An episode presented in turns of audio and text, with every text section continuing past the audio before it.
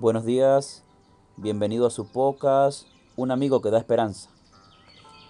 El devocional para hoy se titula Psicoterapia de las promesas. Pero nosotros esperamos según sus promesas cielos nuevos y tierra nueva, en los cuales mora la justicia. Segunda de Pedro, capítulo 3, versículo 17. La temperancia se asocia habitualmente con la alimentación, el trabajo y otros aspectos de la vida, pero rara vez se habla de la temperancia ante la negatividad, ante las posturas de pensamientos catastróficos o extremistas. Mirar el lado negativo de las cosas o esperar que en el futuro sucedan cosas malas define lo que comúnmente conocemos como pesimismo y en muchos casos se encuentra arraigado como un rasgo de personalidad. Pero ¿Es posible cambiar este hábito dañino de pensamiento? ¿De qué manera se puede desarrollar el rasgo optimista de la personalidad? Dos estrategias básicas son efectivas para desarrollar el optimismo como una fortaleza del carácter. Si definimos el optimismo como la capacidad de mirar el lado positivo de las cosas, necesitamos primeramente acostumbrar nuestra mente a dirigir la atención hacia lo mejor de nuestra vida. ¿Cómo?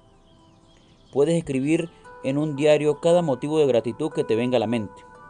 Recuerda lo mejor que te ha pasado en el día, la semana, el mes o en toda tu vida si así lo prefieres. Pregúntate, ¿de qué puedo estar agradecido? Acuérdate de registrar cada evidencia del cuidado y del amor de Dios. A esto puede llamarse psicoterapia de la gratitud. Y si lo realizas diariamente, ayudarás a desarrollar el hábito de dirigir tu mirada hacia lo mejor de tu pasado. No obstante, también necesitamos desarrollar el hábito de esperar lo mejor del futuro. Esperar que en el futuro sucedan cosas buenas es otra manera de definir el optimismo. Pero, ¿de qué manera podemos esperar lo mejor del futuro si aún no ha acontecido? ¿Cómo hacerlo cuando hay tantas calamidades que suceden a nuestro alrededor?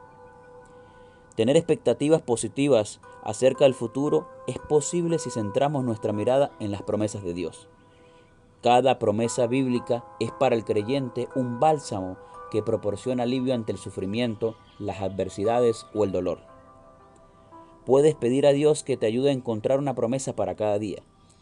Repítela durante las siguientes 24 horas y regístrala junto con los motivos de gratitud. Si haces esto diariamente ayudarás a desarrollar el hábito de dirigir tu mirada hacia el mejor futuro posible. Aunque la ciencia no se ha descubierto aún el valor de la psicoterapia de las promesas, puedes estar seguro que recibirás fuerza y vigor al confiar en aquel que las pronunció.